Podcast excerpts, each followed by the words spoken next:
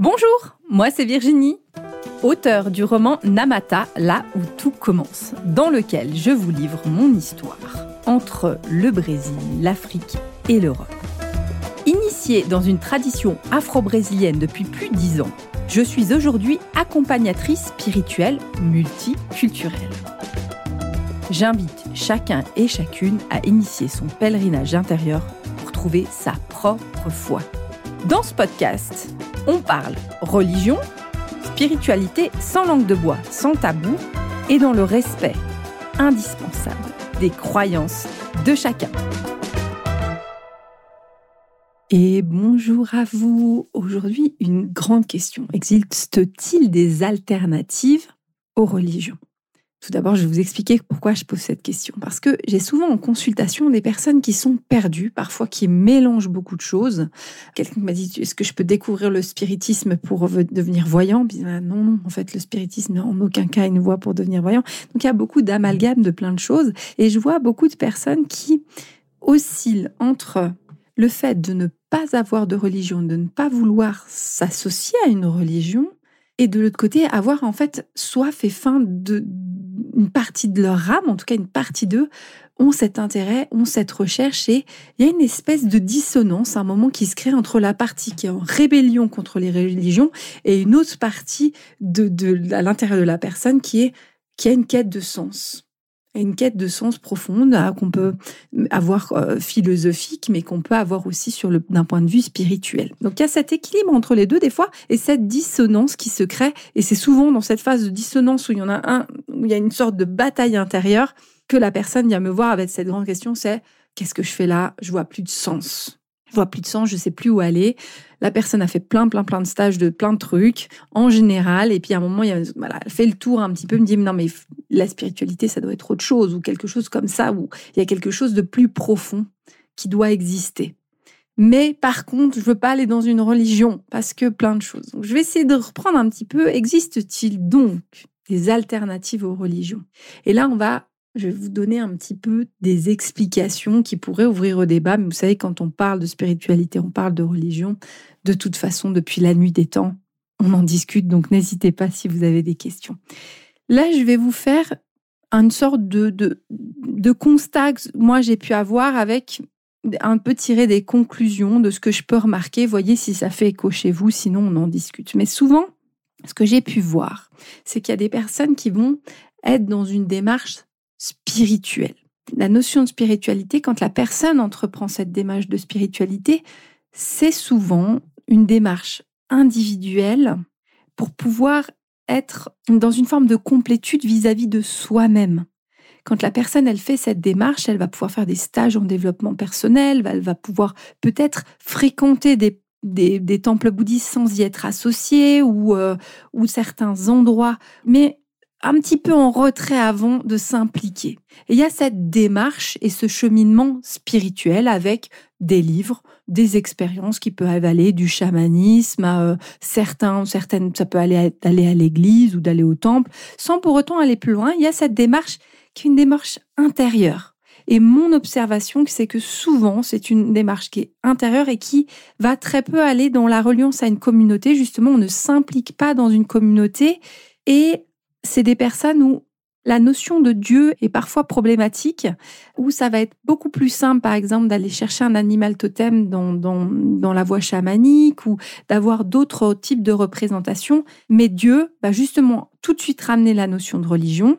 Et là, la religion, il y a une partie de même où c'est c'est non, c'est non. Il y a eu mai 68, c'est non.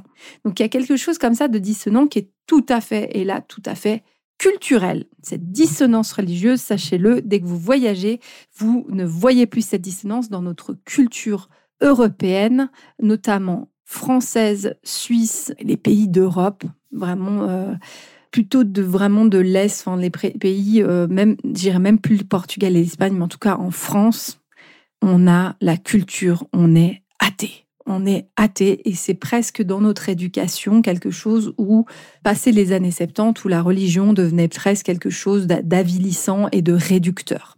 Ce qui est aussi une révolte face à une religion chrétienne qui à l'époque a été trop oppressante. Donc il a fallu se dissocier de ça, Simplement, des fois, on a tout, tout, tout, tout rejeté. Et en fait, il y a un peu un entre-deux de dire est-ce que je rejette toute la religion, mais en même temps, une part de moi ne répond plus aux questions. Qu'est-ce que je fais là? C'est quoi le sens de ma vie? Pourquoi je suis là, ici et maintenant? Pourquoi je vis telle situation? Pourquoi j'ai telles épreuves à vivre? Pourquoi cette... D'ailleurs, des épreuves se répètent dans ma vie? Et là, du coup, il y a un peu la psychothérapie qui vient entre deux, mais finalement, elle vous ramène à vous-même. Et à un moment, il y a quel est le sens au-delà? Une fois qu'on a fait le tour, notamment en consultation, j'ai des, psychologues où à un moment, il y a besoin de regarder, OK, qu'est-ce qu'il y a au-delà? Donc Jung a déjà un peu ouvert ses portes. Hein. Carl Gustav Jung qui a ouvert ses portes d'une psychothérapie plus ouverte sur une forme d'inconscient collectif avec des formes archétypales des formes, en tout cas, plus, plus imaginaires. Mais il n'y a pas de reliance directe avec un, chemin de foi. Donc il y a cette dissonance. Donc il y a, en tout cas, cette forme de dissonance, il y en a qui disent, OK, moi je vais aller dans un chemin lié à la spiritualité, lié à une religion, voilà, qui doit me faire me sentir mieux et doit répondre à mes questions, donc ce que je vais appeler une spiritualité sans religion. Et là, il y a beaucoup de monde. Il y a beaucoup de monde. Je rappelle juste que la spiritualité est une approche qui va donc être complètement sans structure. Il n'y a pas de communauté, il n'y a pas de guide, il n'y a pas de, a pas de livre imposé. On peut avoir des visions comme ça, avoir une vision de, quelqu'un, puis en fait aller dans une autre, puis il y a une autre vision, puis on, on fait un petit peu son mélange pour voir ce qui nous correspond à nous. C'est une vision qui est profondément non dogmatique. C'est-à-dire qu'il n'y a pas de cadre dans la spiritualité, il n'y a rien qui est imposé. Et chaque individu va lui-même se poser ses propres règles, ses règles alimentaires, ses règles, ses règles de vie, et il va se mettre individuellement son propre cadre. Là, on est dans la spiritualité. Effectivement, c'est cette vision non dogmatique qui va mettre une opposition avec la religion. Effectivement, pour d'autres personnes, il y a la religion. Et la religion va répondre. Et aujourd'hui, pour certaines personnes, la religion va permettre de structurer et d'aller en accord avec ses valeurs, rencontrer, et là dont le but est d'aller rencontrer la transcendance, c'est-à-dire dans la transcendance, c'est une communication avec plus grand que soi, donc quelque chose qui est plus, plus grand que nous. Là, je vais un peu déjà l'opposition avec la spiritualité, où finalement, la spiritualité, on est presque notre propre Dieu intérieur, notre propre diable intérieur, notre propre... Tout est intérieur à nous. Dans la religion, on va aller clairement aller plus grand que soi, se relier à une forme de transcendance, c'est-à-dire qu'il y a des guides, il y a des enseignements, il y a des dogmes, c'est-à-dire des lois à respecter, des, des, oui, des, des rituels à respecter dans le cadre de cette religion, quelle qu'elle soit. Pour certains, ça va permettre d'effectivement de répondre à des questions, parce qu'il y a, quand vous allez dans une église, vous pouvez discuter avec un prêtre, un pasteur, une femme pasteur. Euh, vous pouvez échanger avec quelqu'un qui a fait un cheminement spirituel et sur lequel vous pouvez questionner et interroger sur les interrogations que vous pouvez aussi avoir d'un point de vue personnel. C'est-à-dire, qu'est-ce que vous faites ici? Qu'est-ce que toi tu fais ici? Pourquoi tu es là? Quelle est ta mission? Pourquoi tu traverses ça? Quel est le sens? Et là, tu vas ouvrir déjà un dialogue de quelqu'un qui va positionner tes réponses non plus dans, sur ta petite personne, mais déjà sur un objectif plus divin il va sacraliser aussi l'être que tu es, sacraliser ta vie et lui donner un sens plus global, même si tu ne le comprends pas. Dire que le message global, c'est que quoi qu'il en soit, même si toi tu comprends pas maintenant, au-dessus de ta tête, l'univers, le créateur, Dieu, tu mets comme tu veux la source, elle sait. Elle sait et tu vas expérimenter. Et le but, ce sera de vivre ton quotidien, d'expérimenter au quotidien le fait d'être le plus en phase avec ce Dieu-là. C'est-à-dire globalement avoir euh, le respect de le respect de ton prochain, les fondements des religions, hein, le respect de ton prochain, d'avoir euh, de l'amour le plus, plus, plus large possible, de prier, hein, de te reconnecter à cette forme de transcendance, donc à ce Dieu, de la manière. Donc je reste très large dans toutes les religions, je ne peux pas aller plus loin pour pas déjà sectoriser, mais vous pouvez, quoi qu'il en soit, il y, a cette forme de, reliance qui se fait. Vous pensez à la religion euh, musulmane, où il y a cette reliance cinq fois par jour. On se baisse, on se reconnecte à l'énergie tellurique, à la terre, et après on se relève dans la prière pour se reconnecter à plus grand que soi. Il y a donc des fondements de base, notamment la prière, notamment l'amour, notamment le, travail des textes sacrés, notamment la participation à la communauté, d'aller au culte, quel qu'il soit, à la mosquée, à la synagogue, au temple. En général, il y a une reliance à une communauté. Vous avez un niveau d'implication qui peut aller de simplement visiteur jusqu'à entrer dans le sacerdoce, donc entrer dans, le, dans les ordres ou en tout cas euh, vous impliquer d'un point de vue euh, beaucoup plus, enfin, donner votre vie, donc en rentrant dans les ordres, donner votre vie pour cette foi, après à des niveaux plus ou moins impliquants qui peuvent aller euh, du prêtre qui n'a pas d'autre vie, qui ne peut pas se marier, à un pasteur qui peut euh, prendre une femme et qui peut prendre une famille. Ça peut être euh, uniquement les hommes, il peut y avoir de la mixité. Dans toutes ces religions, il y en a quand même aujourd'hui, notamment certaines voix chrétiennes qui sont tolérantes vis-à-vis de l'homosexualité ou de toute la communauté LGBTQIA+, et d'autres qui sont fermées. Donc là, vous allez vous rencontrer, vous allez déjà, dans ce cadre, vous confronter face à vos valeurs. Est-ce que c'est OK pour moi d'être dans une religion où, euh, en fait, ben, la communauté, euh, la communauté n'acceptera pas la communauté gay? Est-ce que c'est OK pour moi? Et c'est possible pas. C'est-à-dire, vous pouvez tout à fait trouver la religion magnifique, mais à un moment, ça vient vous heurter dans vos valeurs à vous. Et il faut trouver, arriver à trouver le challenge, c'est d'arriver à trouver une religion qui soit en phase avec, on n'a pas 100% des valeurs, mais en tout cas une grande manière d'alignement vis-à-vis de qui vous êtes. C'est-à-dire que ça peut être OK pour vous euh, que les pasteurs, euh, que, tous les prêtres euh, ne soient que des hommes, si c'est OK pour vous, comme au même titre que vous pouvez bifurquer en disant mais non, mais aujourd'hui, moi, je veux pouvoir avoir qu'il y ait une place pour les femmes dans les cultes et pas que des rôles secondaires. Et qu'elles puissent officier aussi, et du coup, il y a des voix plus protestantes, par exemple. Et il y a des voies médianes entre les deux qui seront plus anglicanes ou apostoliques. Il y a tous ces chemins-là dans les voies chrétiennes. Mes excuses, je ne connais pas assez bien les voies euh, hébraïques et les voies musulmanes, mais il doit y avoir aussi des nuances et des branches et des ramifications différentes dans lesquelles vous pouvez essayer de trouver votre cheminement quand c'est votre chemin pour vous. Et les religions peuvent répondre à des personnes qui ont besoin de structures, de cadres pour cheminer et faire cette reliance à la transcendance, cette reliance à Dieu et pour un peu codifier votre quotidien pour être le plus près de cette énergie d'amour. Mais pour certains, ça va pas aller. Pour certains, les religions ne répondront pas. Il y aura les personnes qui n'auront pas trouvé leur réponse dans la spiritualité parce que justement il y a trop de perméabilité, pas forcément de structure, parce que parce que pas forcément de communauté, pas toujours, hein, ça dépend, mais en tout cas rarement sur le long terme. Et euh, ce que va proposer la religion, c'est des accompagnements, on parle d'années, un des cheminements sur des années. Vous faites un, enseignement biblique, par exemple, vous faites un cheminement. Enfin, c'est quelque chose qui prennent du temps et qui vont s'ancrer dans votre quotidien et qui vont, parce qu'elles sont dans le temps, vont transformer aussi votre foi, vont renforcer votre foi et vont ainsi transformer l'être que vous êtes pour justement entrer dans l'objectif de cet alignement avec cette part divine. Donc, vous pouvez tout à fait ne pas vous reconnaître dans ces deux cheminements et du coup il faudra un cheminement alternatif, une voie, une voie tiers, un chemin tiers, ce que je vais appeler la voie mystique. Mystique. Pourquoi? La mystique, c'est le fait de se relier à la transcendance, à plus grand que soi.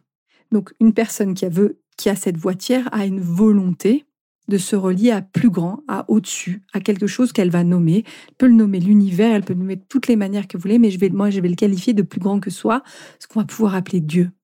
Et pour ce faire, elle va ressentir quand même le besoin d'un certain cadre, un cadre qui doit quand même être flexible. Et là, la mystique, les voies mystiques vont être flexibles il y aura plusieurs choses. Ça va être la voie, par exemple, plus chamanique, où il y aura une sorte de cadre et il y a des initiations. Une fois que vous êtes impliqué dans un chemin chamanique avec un chaman qui vous a, qui va vous prendre comme néophyte, comme, comme apprenant, il va vous accompagner pendant plusieurs années pour que vous puissiez après être autonome vis-à-vis de votre spiritualité. Il va vous apprendre à communiquer avec cette transcendance. Donc il y a la voie un peu chamanique. La voie un petit peu plus poussée aussi, ce sera la voie mystique, qui est encore un niveau encore un peu plus poussé que le chamanisme, dans le sens où le chamanisme est très en lien avec la nature et il peut y avoir aussi cette voie mystique qui va passer par et en même temps les livres et en même temps de comprendre. Parce qu'il faut bien, faut pas oublier qu'on nous sommes des personnes euh, occidentales, nous avons besoin de comprendre ce que nous faisons. On ne peut pas renier cette partie-là. Euh, l'enseignement chamanique, souvent, il n'explique rien.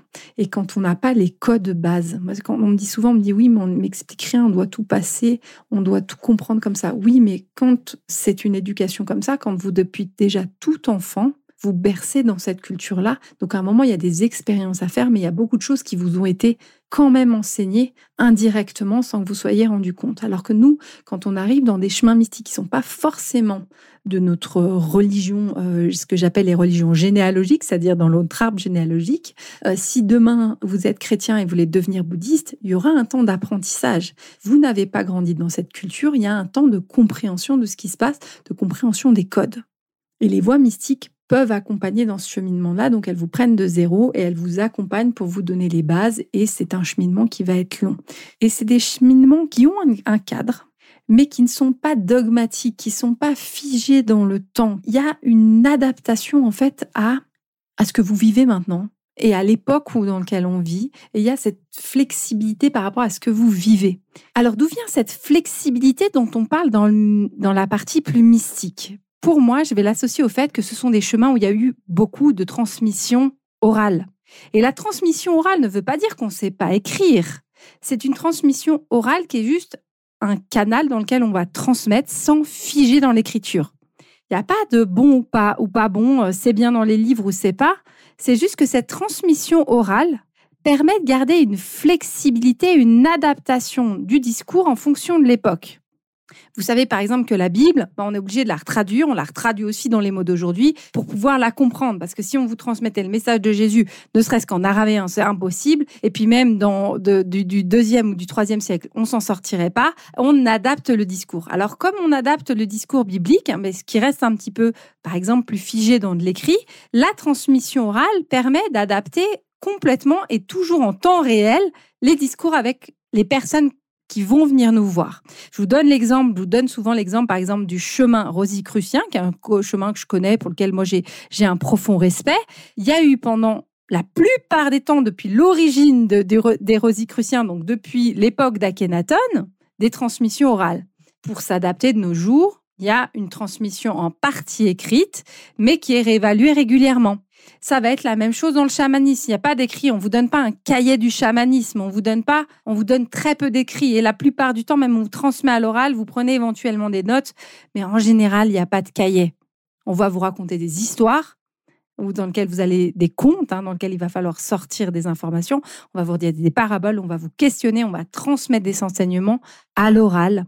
Et voilà, un petit peu, on s'adapte, on commence à poser à l'écrit. Mais c'est parce que depuis des millénaires, il y a cette transmission et cette flexibilité orale que les chemins plus mystiques vont être se sont adaptés à leur époque. C'est mon interprétation.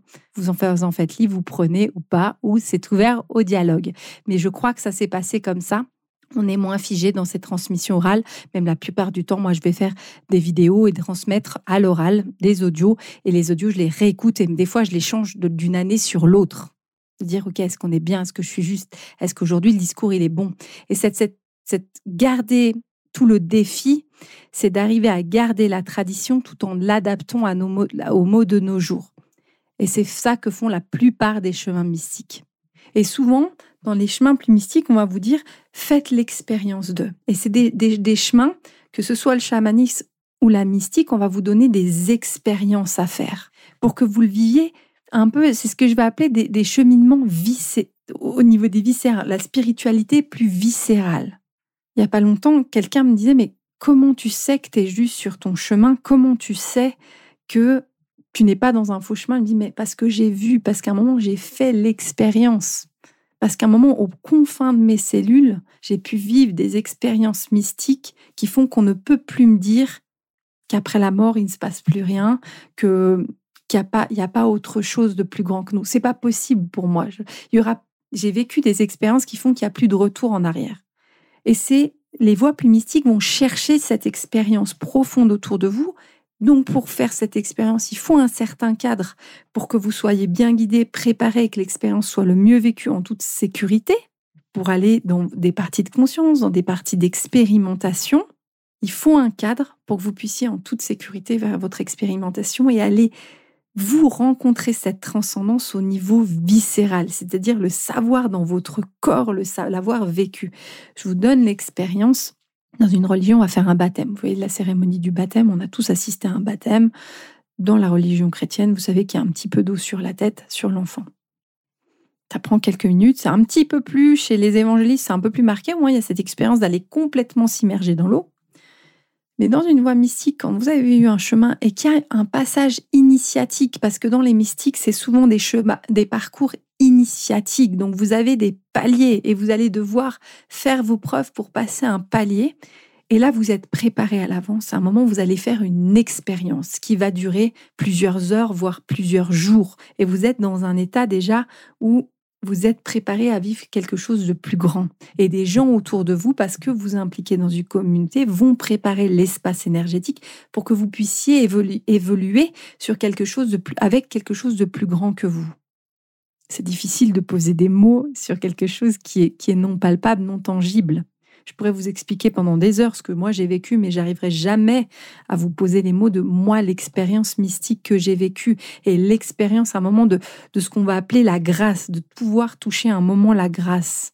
Ça dure des fois quelques secondes, mais une fois que vous l'avez touché, l'empreinte, elle est dans votre corps et à tout moment, vous pouvez aller vous y, vous y reconnecter.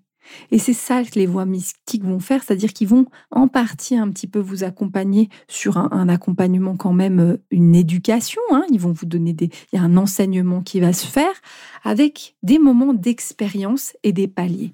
Et l'avantage de ces chemins-là, c'est qu'ils vont s'adapter à vous pour pouvoir vous faire cheminer et vous faire vivre les expériences c'est la voie de la spiritualité viscérale pour moi. Je ne sais pas comment mieux le définir. Ce sont donc les voies mystiques, ce sont des voies qui durent sur plusieurs années, dans lesquelles, à l'opposition de la spiritualité, vous êtes impliqué dans un groupe avec notamment une ou des personnes qui ont cheminé avant vous et qui vont vous accompagner pour cheminer un peu plus haut, un petit peu plus loin. Il y a donc des modèles d'initiation, donc des phases clés dans votre cheminement où vous passez des étapes et vous le savez, il y a des prises de conscience avec des enseignements qui commencent sous petit puis qui vont s'enseigner comme ça en spirale, on reprend les bases et on va chaque fois un petit peu plus loin avec, avec les personnes qu'on va accompagner. C'est une autre voie, c'est une autre voie, c'est un autre cheminement.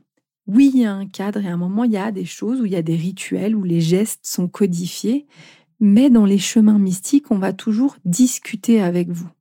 Il n'y a pas de dogme comme on pourrait l'avoir peut-être dans certains courants chrétiens. Par exemple, on dit Jésus est, le, Jésus est le, seul chemin pour avoir la rédemption de l'âme. C'est le sauveur de notre âme. C'est une croyance, c'est OK. Mais en fait, euh, par exemple, dans le mystique, il y en a plusieurs chemins. On dit, si pour toi, en fait, on pourrait t'accueillir en disant, si tu me dis, voilà, moi, je veux une reliance profonde à Jésus, on va travailler ton lien à Jésus. C'est-à-dire, on va pas le rejeter. Mais par contre, moi, je peux pas partir du principe que c'est la même chose pour tout le monde. Jésus va être super pour plein de personnes, mais pour certains, c'est pas forcément cette énergie-là qu'il faut activer. Et c'est non dogmatique de dire si pour toi Jésus parle, c'est ok. Par contre, tu, tu ne peux pas l'imposer à ton voisin. Et par contre, je vais écouter ton voisin et qui va me donner tout une autre, un autre système de référence et on va accompagner comme ça cette reliance et comment lui perçoit cette reliance à cette transcendance. Et du coup, on va s'adapter et du coup, on va être flexible. Et du coup, on va, on va regarder, on va devoir jongler quand on fait de l'accompagnement mystique, on va devoir jongler entre le cadre et l'individu, l'individu comme il est aujourd'hui. Par exemple, il aurait été inconcevable il y a plusieurs années encore de, de, transmettre par, euh, enfin, on, transmettait, il y avait beaucoup de choses secrètes. On est dans une ère où actuellement, on est dans l'ère de l'open source, de la diffusion d'informations. De, être trop, trop, trop dans le secret, ce n'est plus dans l'air du temps. Au même titre qu'avant, tout était très codifié. Aujourd'hui, je peux me permettre, avec les outils que j'ai, de transmettre en ligne des enseignements qu'il aurait été impensable il y a encore 30 ans de transmettre en ligne. Le temps évolue. Et l'important, c'est d'avoir la reliance. Et en fait, si aujourd'hui, dans cette énergie-là, dans notre ère, il y a des possibilités de transmettre le message et, finalement, Dieu nous met les, outils hein, pour transmettre, on les utilise avec éthique, avec conscience, on réfléchit à comment on le fait, mais on évolue avec notre époque. Ça n'aurait aucun sens que je vous envoie euh, une lettre tous les mois pour vous dire comment réfléchir, une lettre manuscrite. Il n'y aurait aucun sens. Je vous envoie un email. Par exemple, je peux faire des vidéos pour mieux transmettre. J'utilise la formule du podcast. Évoluer avec son temps, ça ne veut pas dire qu'on perd le côté traditionnel, ça veut dire qu'on le fait évoluer dans le cadre pour toujours dire comment on arrive à accompagner notre prochain de manière juste et éthique et en le respectant, en se respectant et en le respectant. Donc voilà un petit peu les différents cheminements. Donc existe-t-il des chemins spirituels au-delà des religions? Oui, il y a des chemins spirituels avec très peu de cadres. Il y a le chemin des religions qui va répondre à certaines personnes et il y a des voies mystiques qui vont pouvoir répondre. Donc si vous avez des questions particulières sur les voies mystiques, je vous invite à venir me questionner en venant sur mon site yaloricha.com. Vous avez un espace pour me contacter, vous avez un espace pour prendre une séance si vous avez besoin d'échanger. Vous savez que je fonctionne avec la formule de don. Si vous avez envie d'entamer un chemin mystique, n'hésitez pas à prendre une première séance pour découvrir, pour qu'on échange sur vos besoins actuels et pour soutenir le travail que je fais en faisant ce podcast et notamment toutes les choses à côté. N'hésitez pas à mettre des petits likes, partager autour de vous. Je vous souhaite plein de belles choses et de très belles expérimentations.